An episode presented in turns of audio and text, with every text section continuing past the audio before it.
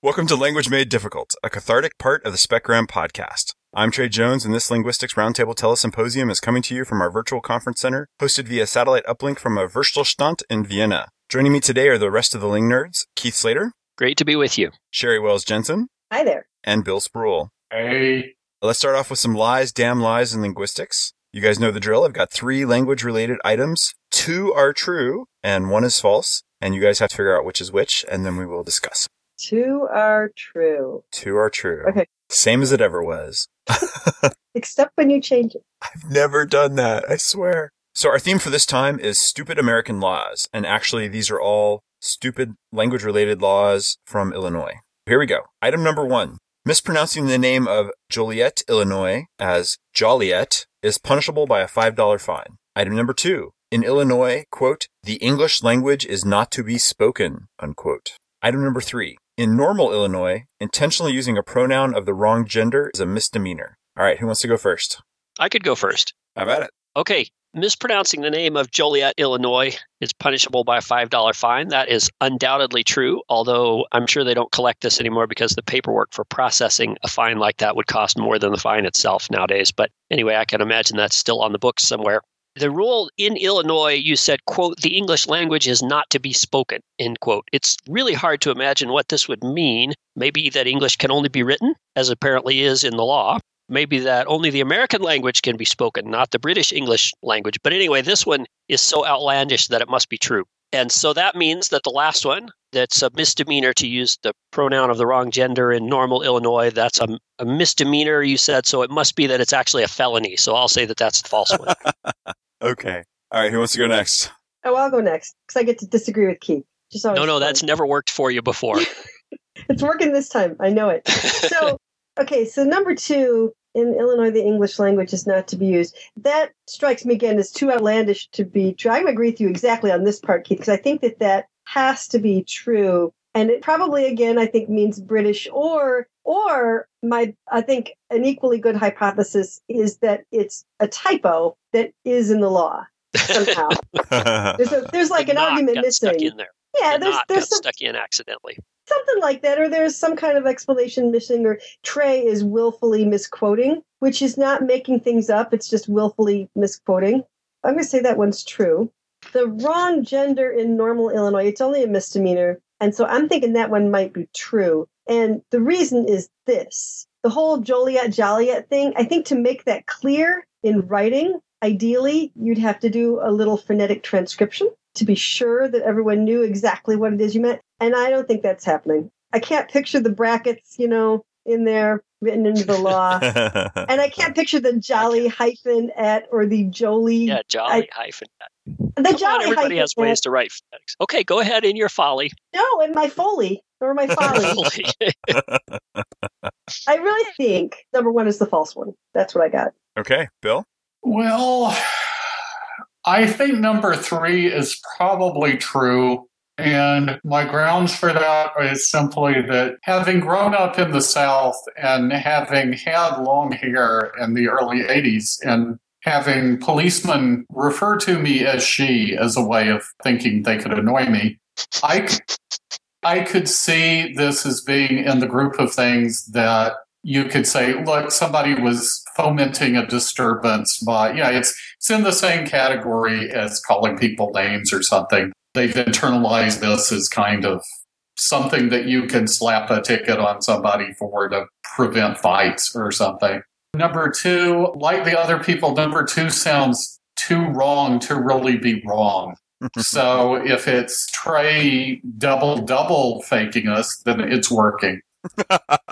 I agree number one is wrong, but to me, it's not the phonetic detail that's doing it. It's that given cultural constraints, you could make the argument in court that intentionally using the wrong gender on a pronoun is an act of verbal hostility and could lead to a disagreement, especially if you're thinking like 1960s mindset or something. I can't see getting that to hold up with just mispronouncing the name of the town. You could argue it, but the judge would think it was funny. But I honestly can't see that holding up. So I'm going to say one's the wrong one. No, one is just basic civic pride. It's it's got to be true.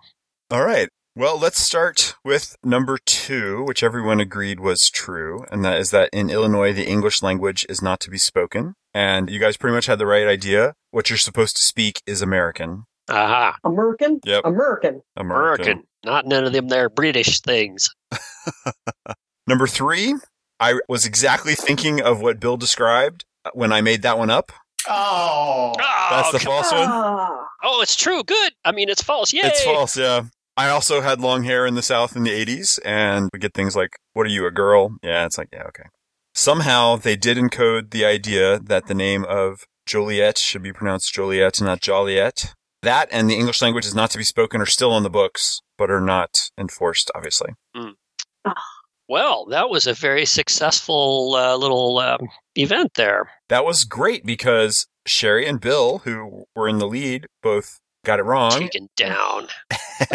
and Keith and I, who were not doing quite as well, are now doing much better.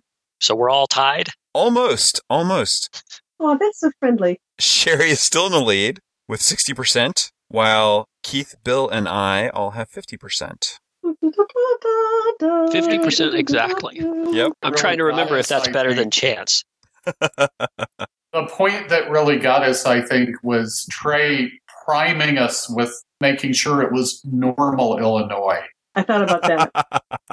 I thought about Yeah, that. He's to- just to- doing that. to activate all of those concepts about cultural conformity and everything. Mm. Yeah. I did go looking for, you know, smallish towns, but not the ones that have populations of like 138 people. Right. When I stumbled across Normal, Illinois, I said, "Yep, that's the right one." It's a reasonably large town, and uh, yeah, the name was was too good not to use. I think that's all the time we have for lies, damn lies, and linguistics. We'll be back with some prescriptivist confessions after this word from our sponsors. Language Made Difficult is brought to you by a sponsor who chooses to remain anonymous. Do you need data to support your theory? We represent almost a dozen little known dying languages, each with five or fewer elderly speakers left. These native speaker groups have each come to terms with the fact that their language is going to disappear, and they want to cash out. These speakers will incorporate any desired phenomena into their language and then allow you to make audio and video recordings. After a few years, the speakers will be gone and your data will be unassailable. Serious inquiries only to P.O. Box Alpha Beta Gamma, Newton Falls, Ohio 44444. Welcome back to Language Made Difficult. Forsooth, good friends, it is time for ye old prescriptivist confessions. We shall forthwith get bothersome aspects of language off our metaphorical chests and vent our metaphorical spleens. To whom shall I give the honor of going first? To meme. No, to me. How about that? Uh, I have trouble with that case. I have trouble with that that case marking. Anyway, I have a thing that bugs me now that my kids have gotten to you know sort of junior high age. They've started bringing perturbations in the language back into the home, and one of the ones that maybe I just don't get it, but I think I don't like it is some kind of an interjection which is homophonous with the verb burn. So the kids are always saying burn, and I think that it's some kind of a response to what the other person has said. But anyway, I don't like it. That's not the way the word is used. I'm a native speaker of Burn. Now, the question, Wasn't he a poet? That's Burns. burn, burn. So some of his poems are pretty good burns. They really are. Yeah. Oh, is this a noun? I thought it was a a. a um, I take it as a noun. Yeah. oh. We did this in middle school and some in high school. Basically, the idea is you got burned, right? Yes, I took it to mean something like that. Yeah. But you can say, or at least we could, you could say something like that was a burn or that was a really good burn. I think it's been grammaticalized now, Perhaps, reduced to just one syllable, which the kids probably don't know how to spell. Burn. B R R R N is the correct way to spell it. it's pirate talk. Burn. No, are. it's like Riot Grrrl. Something else you're not familiar with. Sorry. I've never heard of Riot Grrrl. Next. I've actually heard my daughter say something that she thought was, you know, a, a telling statement and then say hashtag burn. Oh, Hashtag burn. Oh my goodness. oh no, that's that's horrible. I'm concerned about this. I mean, burn is one thing, but hashtag burn. I don't know. I don't. I don't know. I'm. You know. I don't know. I'm. I'm new to Twitter, so it frightens me. You know, that's interesting because we discussed slash and hashtag is maybe a little bit similar. new lexicon arising out of something punctuation y. Yeah, yeah. I was thinking the same thing that it actually functions in a way similar to the more interesting meaning of slash, where slash was introducing a new but related topic. Hmm. The hashtag is sort of like minimalist commentary, right? Yeah. Or it's the context, right? Also, isn't it? I'm working on becoming a native speaker of hashtag. It's an acquisition process, not a learning process. Did You, looking at you the did it on the last show, Sheri. I say hashtag? Yeah, you did. I don't that. know. Trey may have edited it out, but anyway, you hope did. so. Oh Um, God. I don't think it's the context. Hashtag burn, which you just said. That's not the context. That's commentary. Yeah. That's commentary. Hashtags can be used as context as well. Yeah, it's a little descriptive add-on. It's an, a little embellishment of some sort. Mhm. It's one of those things is like people who say lol instead of laughing. These people actually exist, right? So LOL for laugh out loud. Say lol. they say lol, Hmm. yeah. My daughter says lol. Uh, well, She's gone to the dark side. you know, she's young enough that you can almost forgive her for lol. That's been around longer than she has. So she may have learned it from someone else. But the hashtag thing, she's just picking that up from the bad element. There are all these ones, and I actually I confess that I did this as I'm working on my tweeting skills. Hashtag responsible parenting. Before which you say the rotten thing that you just allowed your children to do. Right. Mm, right. So, So it's that's- not only context and commentary, it's sardonis Yeah. sardonic sardonicism. Sardonicism? Is that the word? Oh, that means that you are acquiring it because if you can take it and subvert it and use it sarcastically. Oh thank Sardosis. The disease. So what about you, Bill? Are you down with burn? Oh, not right. It's your sort of classic slash and burn grammaticalization. It seems like it's productive at first, but after a while, the sort of discourse ground becomes fallow and you have to move on. it becomes midden. Ooh. Hmm. I don't know because, like I said, burn was common when I was in middle school. You're dating yourself. Uh, You were in a large urban area. This is true. I was in Houston. Trey is Yeah. only 21. Is he 21 already? Aw. and online, burn has become sort of a productive source of interesting turns of phrase, right? Like instead of just saying burn, people will try to be a little more creative and they'll say something like, or type something like, call the burn unit, right? Or Mm. uh, you're going to need some aloe vera. They become even more oblique references to being burned. I think it's got some life left. Anyway, since I'm currently talking, I will keep talking and let you guys know about one of my prescriptivist confessions. A thing that really bothers me is when people give illogical answers to Boolean questions. And so you say, would you like A or B? And they go, yes. And I think there are two kinds of responses to this. One seems to be from normal human non-linguistic muggles who, when they do that, they actually mean, if you say, would you like A or B? They mean B. So they're just kind of responding to the last one. And so they're, they're agreeing. And then there are the people who've taken too many linguistics classes and it's damaged their brain and they actually mean, yes, it is either A or B and I'm not going to be helpful because I know what Gricean implicature is and I'm going to violate them as many times a day as humanly possible. there are such people. Yes. And so that just drives me crazy. What's the solution, Trey? Uh, bludgeoning with a cricket bat?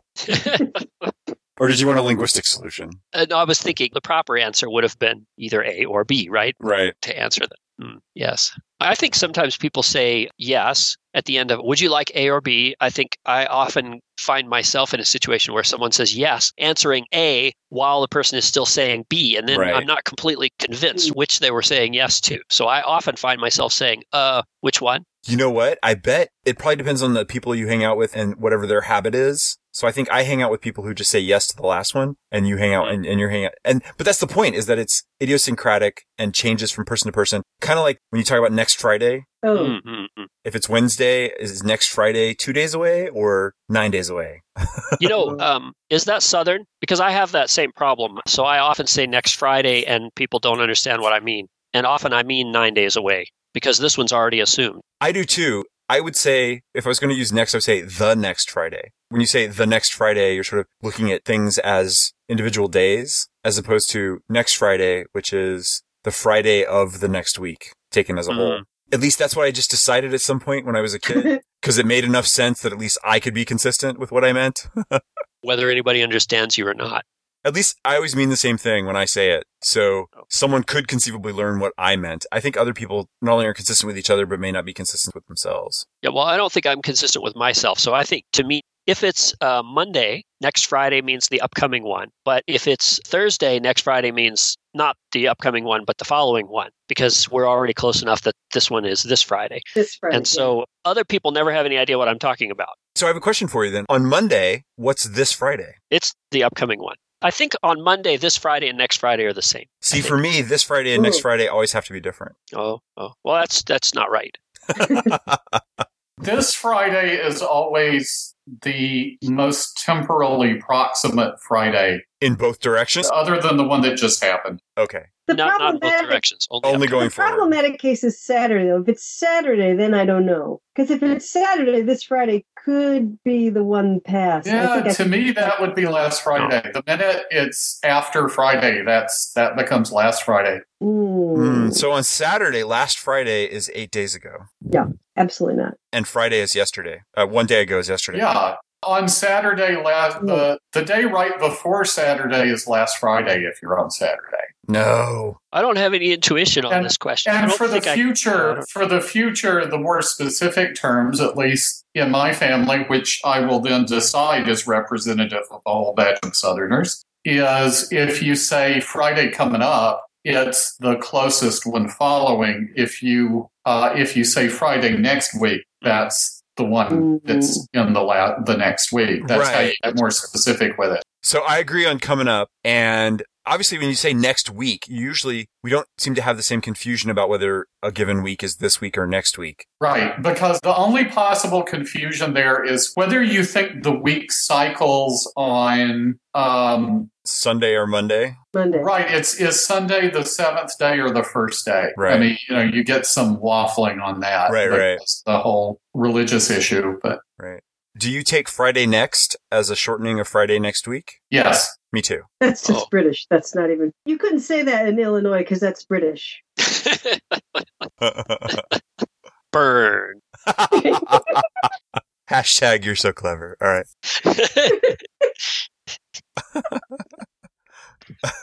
To finish out that topic, I did have a related joke. Mm. Someone asked the semanticist, I heard you had a baby. Was it a boy or girl? And they reply, yes.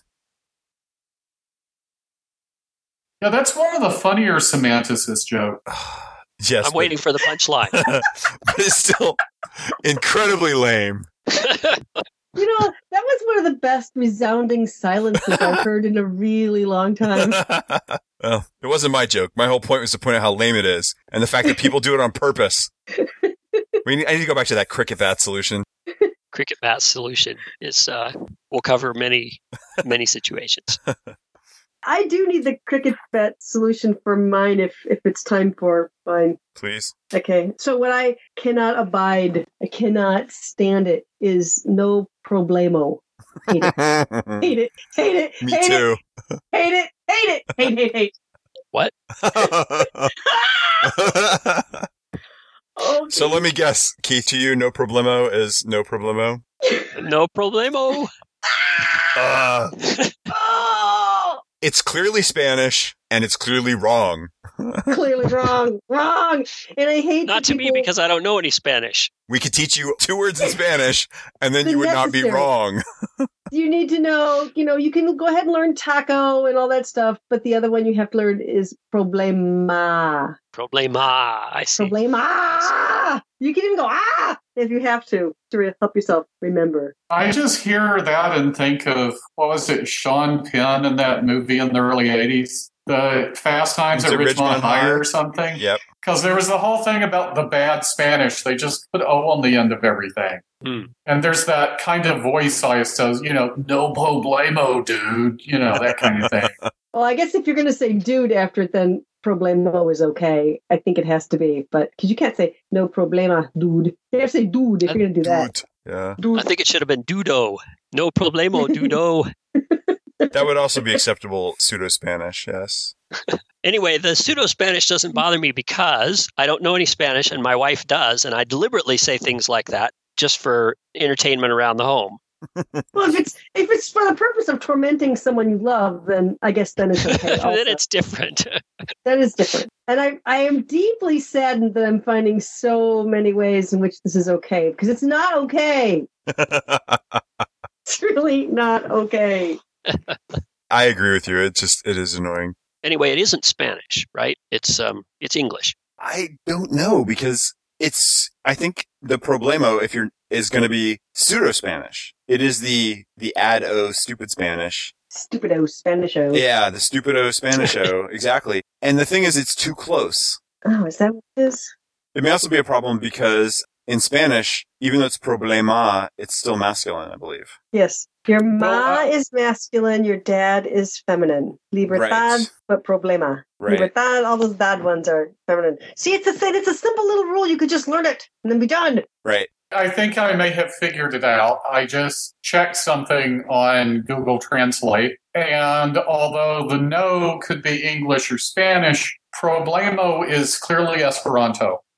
That is a problemo. That so, is- although that's Espe- progress, though. Esperanto, no, no problem would be neniu problemo. So I think it's a Spanish Esperanto blend. For all those Esperanto Spanish bilinguals. Right. It's just it's just code switching. Okay, if you are a Spanish, It's Esperanto. Esperanto. if you are an Esperanto, a Spanish bilingual, Esperanto.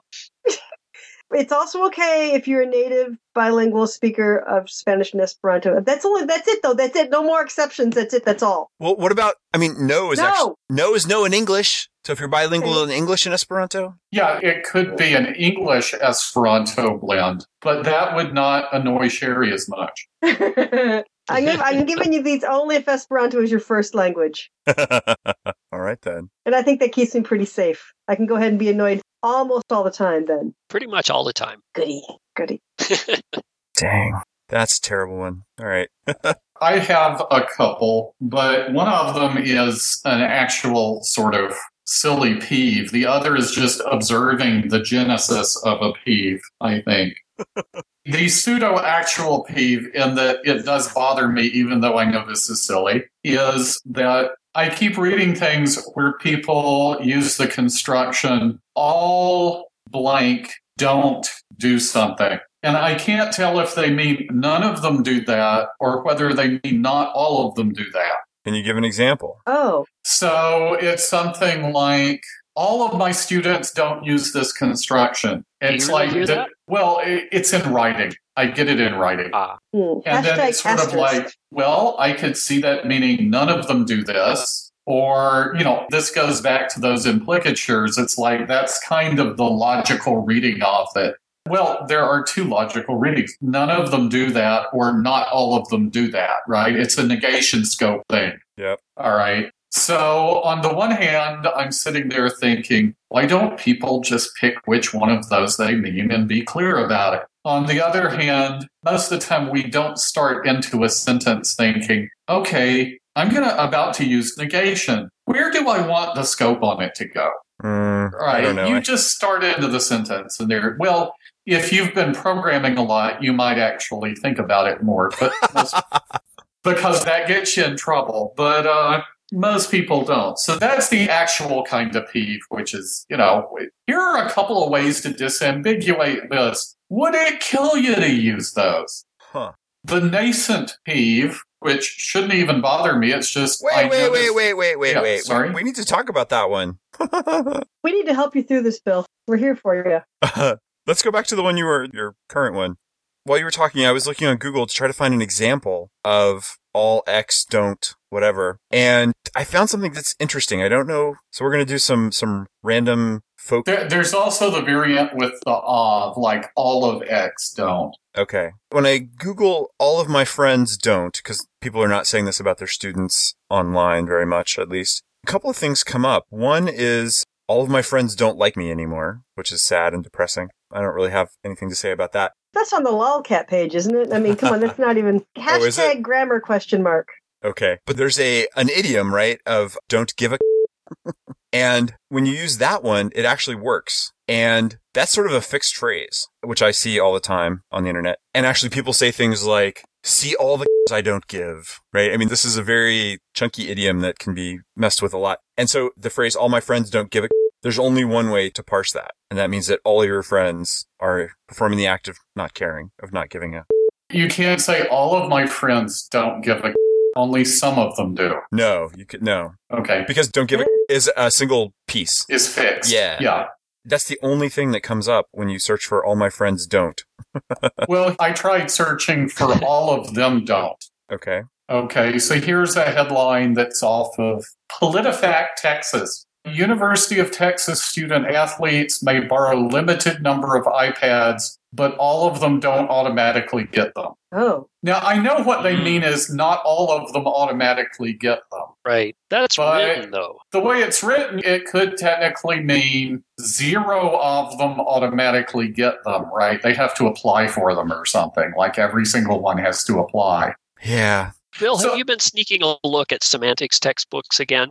Well, here's the problem. From one perspective, 99% of the time it won't be confusing. But you know how it gets when you are sort of copy editing, you start thinking of things literally. right. And it's hard to move your brain out of that state. So even though it's kind of like, this is not contract law, you don't have to take it that literally. I hit these things and I think, you could have used one of these two. and yeah. It would have been specific. Why didn't you do that? Exactly. You've got three places you could stick the negation, and two of them are clear, one at either end. Why'd you cram it in the middle? Yeah. Hmm. So it's not like you have to learn a new fancy word like cornucopia to make this work.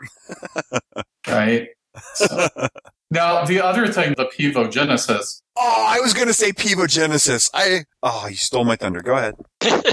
I was so excited. So excited. This is from reading stacks of papers. In this area, among young people, as far as I can tell, the sequence based on has been replaced by based off of. Mm, mm, mm, oh. Okay, so it's not, based off of. you know, That- based on this notion, I can say that. It's based off of this notion, I can say that. That is a problemo right there. I could just, oh. Well, it's if you stop and sort of think about it, it's kind of all right. I could, in my own head, there's a semantic distinction. If I say based on this, it's kind of firmer, where based off of this means I'll use this point and kind of wildly kick off of it, right? So one of them is based ba, and the other one's based jong, right? it's that kind of thing. I Now, doubt that most people make that distinction. especially It's not. in- from It's in ago. I mean, it's in a bestseller. You figured they would know that. So people who shell out $200 for a book, that's saying it's important. But at any rate, I'm willing to believe that that distinction I just made up in my head to make sense of this, right? I think that's correct. Yeah.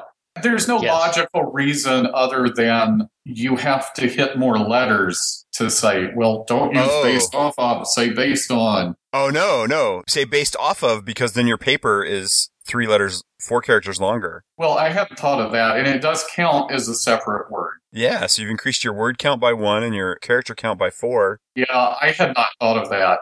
But I did notice as I was reading it, because there's that phenomenon where when you notice something once, then you keep noticing it, Mm. right? Right. It started to become a peeve as I was reading. I start off sort of like, okay, you know, prepositions are changing, they do that. And it's like, oh, did it again. And it's, oh, it happened again. And so by the time I get partway through the stack, the linguist part of me is going, this is a totally illogical reaction that has no basis in anything. The other part of me is going, darn young people. Get off my lawn. yeah.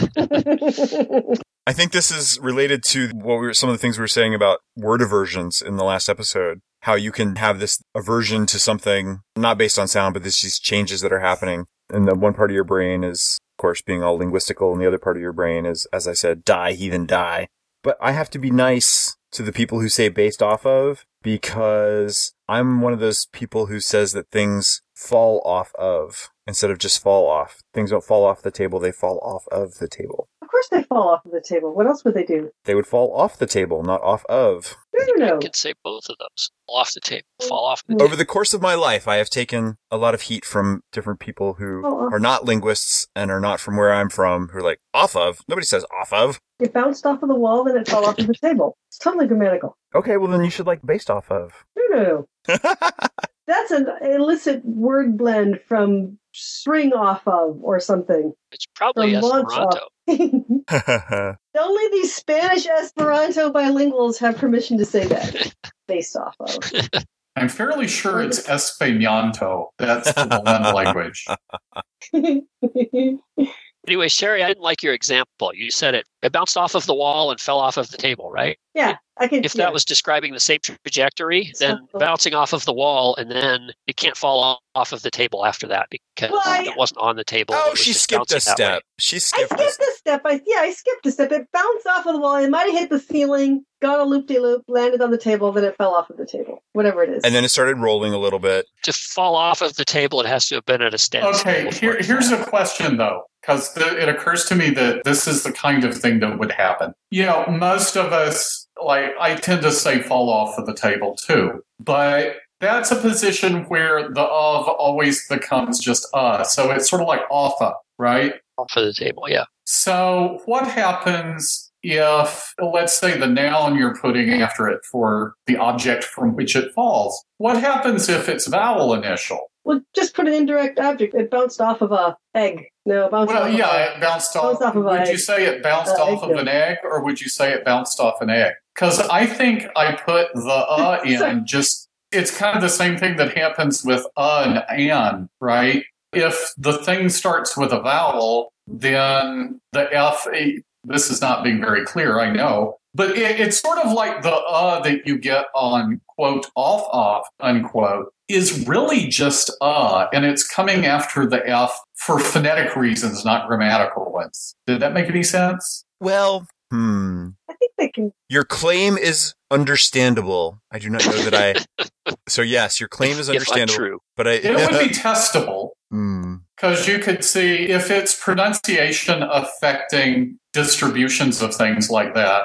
Then, if it affects typing as well as speech, etc., then you should find the of off of being more common before things that start with consonants than things that start with vowels. All I think things being very- equal. I think your variable is rate of speech more than vowel initial. And you can't write any of these down because they all look funny written down. Hmm. But now everything starts to look funny. Yeah. Like, let's say you have someone's name is Angie, and you're using this sort of expression to bounce ideas off somebody or off of somebody. Would you be more likely to say, well, I need to bounce? Well, that really is off of. That's kind of part of the idiom with bounce. Yeah. Yeah. One of the kids threw a Nerf ball and it bounced off Angie. Or would it be bounced off of Angie? It bounced off of Angie. Yeah, that's fine. Either one's okay. Yeah. Mm, it's not a separate ah or uh or whatever. It becomes offa. Yeah. Well, no, but that's different for me at least. That's usually different from a becoming a schwa. It doesn't attach on. Well, what I was basically Yeah. saying was if we think about the word off, like the preposition off, Mhm. in some positions as having an elidable vowel at the end, it's kind of offa. And historically, that might have come from off, but who cares? It's just the word in some positions is pronounced off, and in other positions, it's pronounced offa. No, no, no, And it's affected by the phonetic characteristics of what's after. no, definitely not. Definitely not because there, you can have an emphatic version where you're like, get that off of the table now. and that would be totally fine. Right. And you can't say, get that off of the table now. Get that off of maybe, but you definitely can have, Uh, the, but that may just be but you definitely can have the full form. that may just be because people remember the orthographic order. Yeah, I, I think it's you you know this is obviously trying to rescue my little theory here, but I think you certainly get cases where people maintain multiple different representations of things. And maybe it just all comes down to in- intonation because I, if I say I tried to hit him, but the cricket bat bounced off of his head and hit me, or I tried to hit him and the cricket bat bounced off his head and hit me. Where I put the stress, I think. Uh, interesting. With that stress, those two do sound better being different. Hmm. But then again, I did take a minute to carefully, you know, construct that example. So I don't know. You know, definitely, Bill, in terms of having multiple representations in your head, because I was harassed about this, it's sort of in the bucket with my Texas dialect, which is different from my most commonly used, significantly less accented speech that I use, for example, right now. And I actually had trouble testing your hypothesis because in the dialect where I'm most likely to use off of, it's okay to say your first example was an egg and it's okay Yeah. to say it came off a, a egg.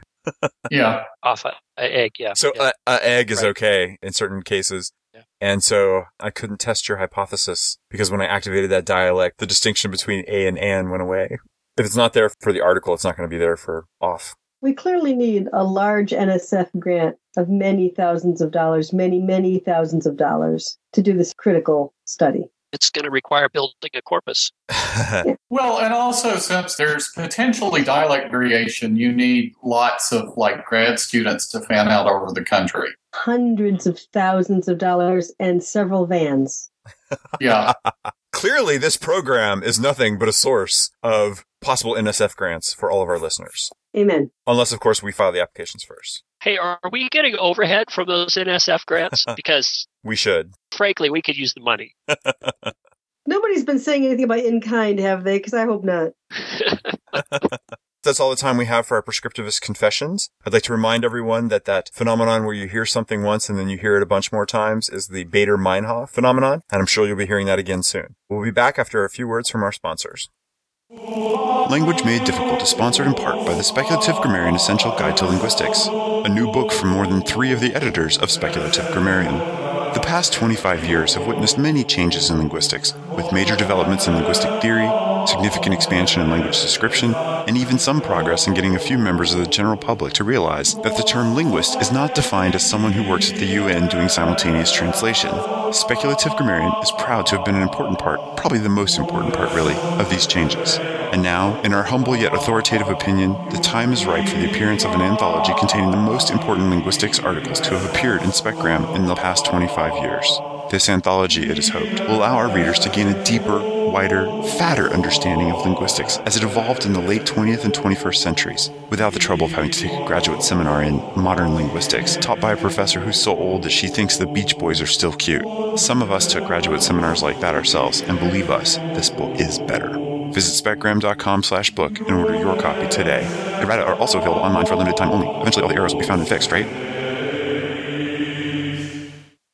Welcome back to Language Made Difficult. Now it's time for some language in the news. Well, The Economist magazine recently published an interesting essay entitled Trouble at the Lab. And in this article, they looked into the question of how reliable published results in science are. Now, according to their writer, who curiously is left anonymous on the article, published scientific results are extremely unreliable. Peer reviewers, it turns out, miss all sorts of errors. When scholars try to replicate published results, they're able to succeed at a horrifically low percentage, something like 25% or even less, where they can reproduce the results of published studies. Several authors have demonstrated the very likely possibility that more than half of all published results are actually false, but of course we don't know which half. The writer of this article suggests that science is building a house of cards, and successive generations of studies are based on a large foundation of false conclusions. Well, this is one of those times when it's probably good that most people don't consider linguistics to be a science because the author didn't mention our discipline by name, but we've got to pose the question Is the situation in linguistics as bad as this essay claims it is for other sciences? And if it is just as bad, do we care? Trey? to all those who say linguistics isn't a real science, I think this article is actually providing proof that they're wrong because whatever you want to say about linguistics, it's really not noticeably faker than most of the other sciences except maybe physics. And as Quentin Atkinson, one of our favorite whipping boys, has shown, linguistics is at least as difficult as biology because since he's a biologist, I assume he can do biology, but he clearly can't do linguistics. Anyway, that said, I think we do see some of the same kinds of problems in linguistics, though I think they come from a different source because I don't know though, but you hear stories about people taking data snippets and glosses that are taken out of context from a larger corpus Yes. and then used by people who don't know anything about the language they're discussing to make a syntactic point. And I'm going to pick on syntacticians because they're the easiest ones to pick on. I think we discussed the fact that you know, syntacticians will take their own native but non-naive speaker judgments as infallible. And then, of course, we have all sorts of political problems in linguistics, which is another thing that didn't come out in this article. And our field is heavily influenced by famous linguists, including he who shall not be named. And veering off point a little bit, but I think in linguistics, we need a, a plate tectonic style paradigmatic revolution and get us an overarching theory that unifies the theoretical underpinnings of the field and not universal grammar, which is abbreviated as UG for a reason. Sorry, climbing down off the soapbox. Yeah, could you address the question? Oh, uh, you did, you did. Um, so you think linguistics is not in the same boat as science? I don't know. The question is whether or not sciences in general have. So let's take some of the classic hard sciences and fairly hard sciences like biology, chemistry, and, and physics. We need people from within those fields to tell us whether or not they have similar kinds of problems or if they all have different idiosyncratic reasons for this kind of thing. I mean, I think the publish or perish mindset in academia is certainly driving a lot of this. And I think that's true across disciplines. But within linguistics, you know, we have our own set of weird historical facts about our field that lead us to do these kinds of things. And I think maybe only physics has sort of tried to weed some of that out. Well, one difference here, I think, and this doesn't necessarily have anything to do with whether linguistics is a science or not, et cetera, is simply that when they're talking about replicating experiments, they're talking about a kind of situation in which presumably there are a large number of people in the field, potentially the entire field, that shares a lot of assumptions about exactly how you interpret data. So that when you do the experiment again, you can look at it and go, hey, that did not produce this result, right? That, yeah, it's, we did the same things and this did not happen. In linguistics, most of the time, we're looking at some data that bunches of people already had, but what we're arguing about is different ways of interpreting it. Or in other cases, we're arguing about data that we're kind of inventing as we encounter it, or at least the data is the result of a large number of interpretive steps that potentially are not shared across the field. It's not like every group of people is going to analyze this set of data in exactly the same way. Given the interpretational differences, we're not in a position where we can get almost the entire field going, yeah, you did the same thing, and what people said was going to happen didn't, right? You kind of get that with a lot of grammaticality judgments. I mean, it's fun to argue about the ones that people don't agree on. There's a bunch of grammaticality judgments everybody, in fact, would agree on. They disagree on why those happen. Mm-hmm. right? Right. I mean, is it hmm. yeah, I we all agree that's bad, but is it bad because there's an abstract algebraic system that rules out this combination or is it bad because there's no kind of semantic representation anyone would reasonably have that you would try to instantiate that way, right? Or however you want to say that. It's, right. you know, like there are different sources of why this does not happen. And what we argue about is why that does not happen it's not that uncommon that people argue about the data itself in linguistics. So I once co-taught a class with a relational grammarian. There's some discourse-based agentivity marking in some language, or had claims to be, and this apparently violated some principle of relational grammar. And this person wanted to explain to me how bad the data was. And I've seen those kind of discussions quite a lot. I think it's not just a matter of how we interpret the data; it's that maybe the interpretive frameworks force us to question whether the data is reliable or not. Well, that's a joke that we've made many times, right? It started with someone actually saying this is that at some point, you know, when you're confronted with some some data that doesn't agree, at some point you have to put your faith in the theory, right? Which is just Oh my gosh. wildly incomprehensible to me. well, then we know what kind of linguist you are. Uh, well, I do bad things with numbers and letters.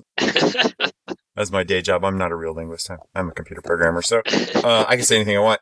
But no, I think the stuff that Bill was talking about sounded like native speakers who are linguists and, you know, syntacticians who only work in English, just to pile on the syntacticians again. Different from what you're talking about, Keith, where you've got something that you don't really necessarily have any strong intuitions on and trying to decide what the interpretation is and trying to figure out I think one of Bill's favorite jokes, right, is if you don't know what it is, it's an adverb, right? Yeah, That's not. that's the not- trash that's can true. category. Yeah, Yeah. I thought it was a particle.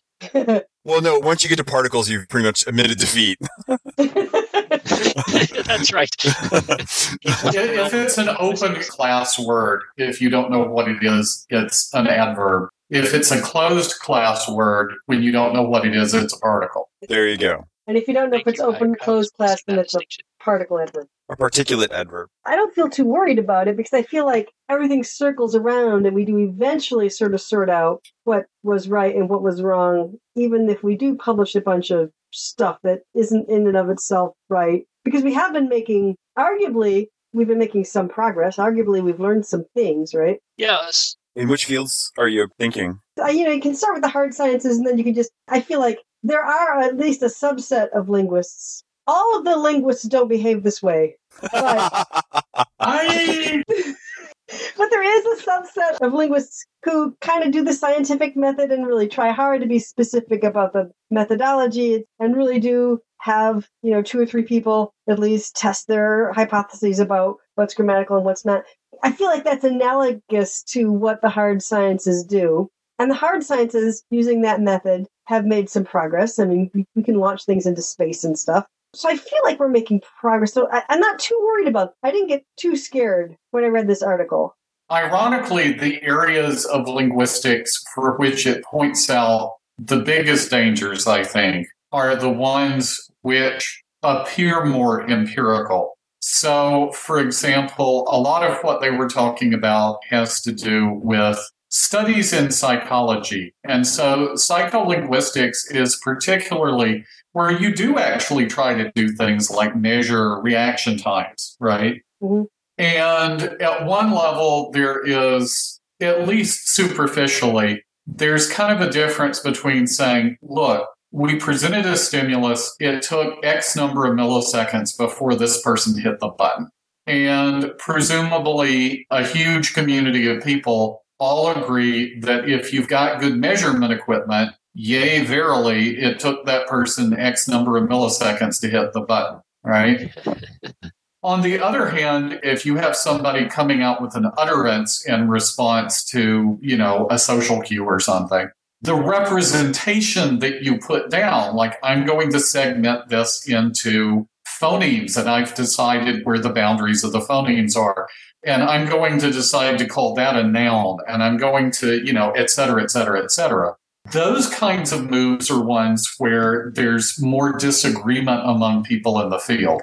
That's not quite like timing the milliseconds where everyone goes, Right. yeah, it was that many milliseconds. It's more, well, how did you define nouns? When you call things a noun in this language, are you doing that referring to some universal category of noun that you think people have? Or is it just a convenient label for a cluster of properties? If so, which ones are they? You know, all of that kind of thing Right. when linguists work with data, most of the time, the data that we're working with has already percolated through more obvious interpretive steps. Whereas when somebody says it took X number of milliseconds, there may have been a bunch of interpretive steps, but it's a lot easier not to be aware of them. Hmm. When you're describing that, so of course the, the psycholinguistic type studies are subject to a lot of the pitfalls that were described in the article in terms Right. of there's a, a bias against negative results, there's a push to publish anything, to do a little data mining to find some correlation between X and Y. Also, one of the things that people don't really think about, I think, is the fact that, you know, if you have a 95% confidence interval in your statistical test, at the most naive interpretation of that is that 5% of your results are still going to be wrong. Right. And when you're doing millisecond timing things, you know, you just, you're going to have random variation Yeah. and, you know, 5% of your 1 in 20 of your studies are just going to be just due to chance. And that's okay. It currently, you know, I mean, that's the, that's part of the problem, I guess, is that that's okay. And then when you, you talk about the more interpretive aspects of analysis of a language, I was thinking maybe that's better because it's, it's more like philosophy in the sense that you have an argument that you have to make and you need to convince other people who are experts in the field and in, in your, you know, your subject matter and that somehow you aren't presenting an analysis of this data set that isn't really available or that until it's replicated, it isn't, you know, it's still 5% untrue in some way. Yeah, it's honestly dodgy. Yeah. So maybe it is better. Maybe, maybe those kinds of linguistics are less subject to this. Well, it's going to your point about negative results, because I think this is part of the key to it. The problem that a lot of the hard science studies and also the site studies are having is that the publishing scheme, et cetera, et cetera, reinforces not doing replications because they might give you negative evidence or not publishing negative evidence, right? Right. A really good linguistic theory eliminates negative evidence by explaining it away. you just sort of refine what it was that you had been saying all along and people interpreted the wrong way. and now it's okay. It doesn't have the same problems because it doesn't claim to be doing the same kinds of things, or at least it claims to, but no one will actually believe it, which is kind of good in this case. So then the question is whether or not you can actually make progress with that kind of science. Well, or what progress even means. I mean, what are the consequences? I mean, if, if you do a cancer study incorrectly, or you base it on incorrect data, there's a serious consequence. But I mean, if, if we all get together and do a study that shows that optimality theory is wrong, how is that bad? I mean, who does that hurt? Well, what are the consequences? So what? There you have negative consequences. Uh, you could make uh, an analogy with physics where there's positive outcomes from physics, but there aren't a lot of negative outcomes from physics, right? I mean, if you have a theory of physics and you do an experiment and then you actually, it isn't true, but you think is true, there aren't usually negative outcomes. It's, medicine is, is particularly consequential in that sense. And also, you know, you waste money and time maybe if someone tries to use your, your process or, or something like that as a way, as, as opposed to, you know, actually hurting people with um, false positives in, in medicine. You know, compared to physics, I mean, then where does your example go? In physics, you don't get cold fusion, I guess, or whatever, right? Right, right. So you, you get a lack of a positive result, which isn't terrible or you blow something up that you didn't mean to blow up, I suppose. I, uh, physics potentially has more consequential tail phenomena, like, oh, I guess that really does make a black hole. or a nuclear bomb. Which linguistics is not going to do. True. In this sense, linguistics is more or less inconsequential, one way or the other. One of the things we have done, and, you know, back to the progress notion, as we've been arguing with each other about this, the friction created by that has triggered a lot of looking at phenomena that we have to kind of acknowledge are there. So it took a good bit of time, but people did acknowledge that you could have objects before subjects in basic word orders right? I mean, I think this goes to Sheri's, you know, argument about progress. It's like, yeah, you can try to claim that, well, underlyingly, everything's SVO. But after a while, it gets harder to maintain that because people who were annoyed by that claim went out and kept trying to document more languages, right? So I guess this is again, if we, if we sort of distinguish the sort of more physics model from the more philosophy model, even though you have data, it's largely about the interpretation. You know, certainly the argument against anything other than SVO would have to be more of a philosophical argument. It's not going to yeah. be that kind of statistical, you know, based on this data, we're 95% sure that this is actually an OSV language. Yeah. Even if there's data, it's still largely based on this more sort of philosophical model of interpretation. But there would have been no motivation to go look at that if there had been enough consensus in the field where people felt like they didn't have to. Sure, sure. So I guess one of the things is that maybe is linguistics less subject to the kinds of scientific failings and pitfalls that the article is concerned about because even when there's data, it's still largely about interpretation. And is that good or bad? And do we make progress? Those are the questions. It's harder for us to reach consensus. That might not be a bad thing. True. Right, because you don't have to be right in order to say something. And publishing is one of the ways that we say things to each other. So you can throw something out there and say, well, I think it's like it's like following an argument. If we're following if the priming studies happen to be all wrong, which would be really fun. I mean, we're following that line of argument. Ooh, priming study, ooh, priming study, ooh, priming study. And eventually someone's going to go, maybe that's not what happened. And so, so it's okay. And, and if we don't believe priming until we're done believing priming, then we'll never know. And there may be a benefit there in terms of linguistics over something like I'm thinking back to uh, geology and plate tectonics, which was really not accepted for a long, long time until there just was this huge mountain of evidence that couldn't be ignored. And maybe because of the more philosophical style of progress it's much easier to question things because you, you don't feel like something is settled. You know, like the Higgs boson is settled now, right? It'd be very hard to argue against that and to get funding to argue against that. I think that people doing linguistics have more flexibility in some ways than people in some of the hard sciences because we're not tied down to labs and research grants and things like that in the same way. So you create some experiment and run it in a lab and then you want to come up with some kind of publishable result right Mhm. in linguistics you, you get started on something and you change your mind and there's no consequence to dropping that topic and moving on to something else unless you're about to run out of dissertation funding or something but right, right. i think in some ways we're more flexible to be able to redirect in the middle of things And this explains string theory because it's pretty much not testable.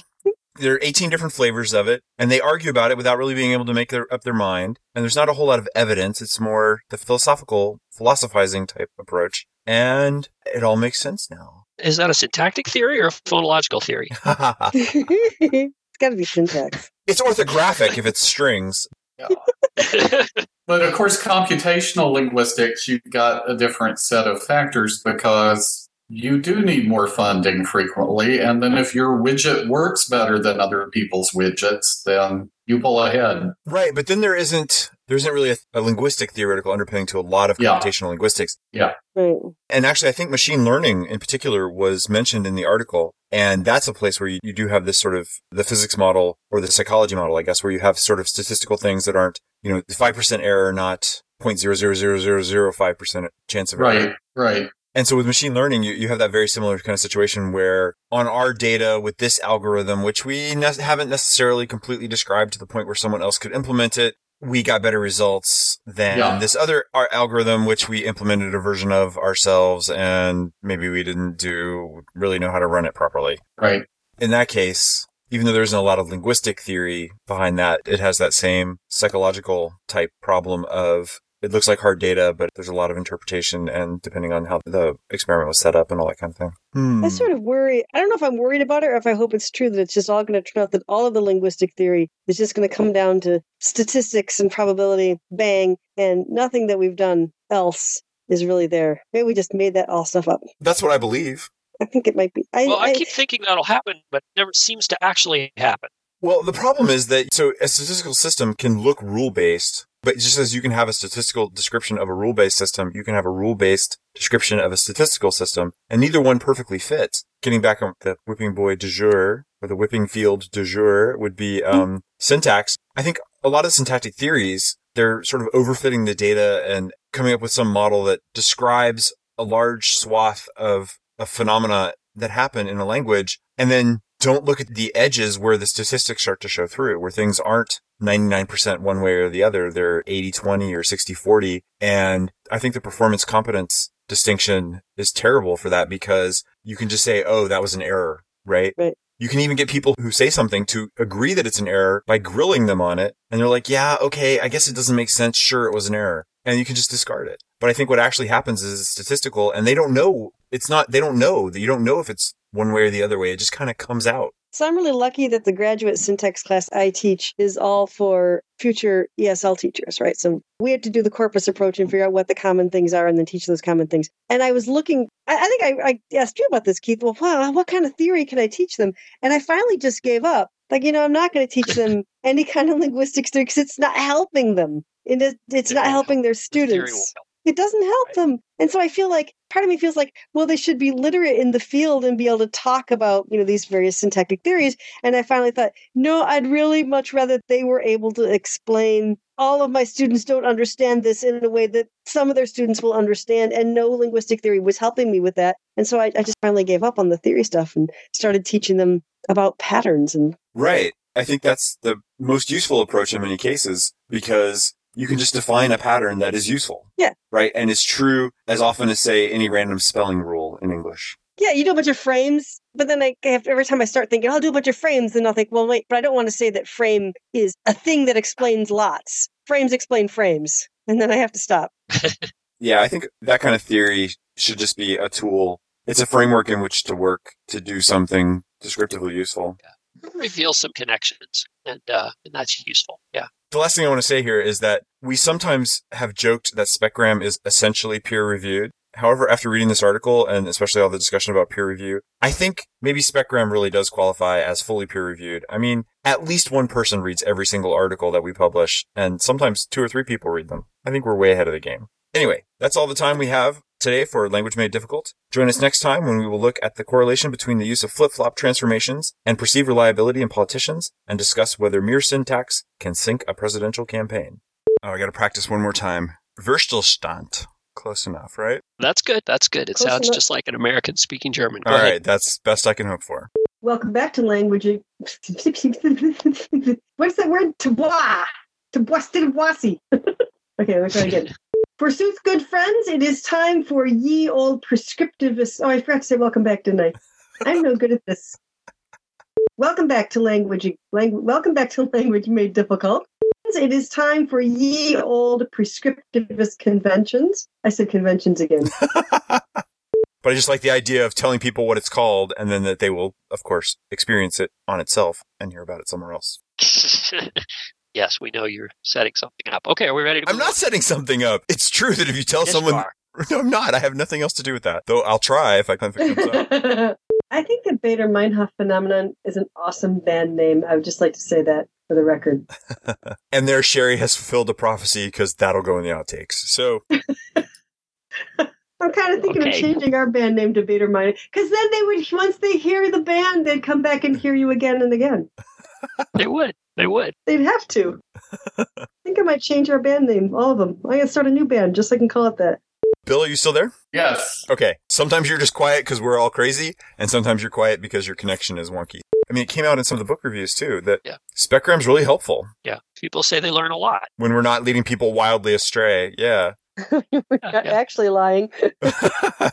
Yeah, right. Which is part of the time. Oh, okay, most of the time. My favorite quote. Here we go. I love Specgram, even though it makes me sad that after three years of university education in linguistics, I can only understand about half of it. Oh, It's not really somebody's fault if they don't get the jokes about stratificational linguistics. yeah, almost no one does. Oh, I think people do. The stratification of macaroni and cheese is pretty popular. Okay. Actually, that's kind of a good bridge into it because you totally understand the mac and cheese instructions and you see that and you're like, Yeah. I kind of think I now know something about stratificational linguistics without having to crack open that book. It's like, oh, okay. You want to just start the LD and L, LDL and L and L and L in- intro again. All right, zippers. Somebody's zipping. This episode features unnecessary censorship. Here are some uncensored clips. But there's a an idiom, right, which we will euphemize as "don't give a care." See all the cares I don't give. The phrase "all my friends don't give a care." You can't say all of my friends don't give a care, only some of them do. Don't give a care, as we're saying. Yep, Baader yep. Meinhof. Just remember, Baader-Meinhof.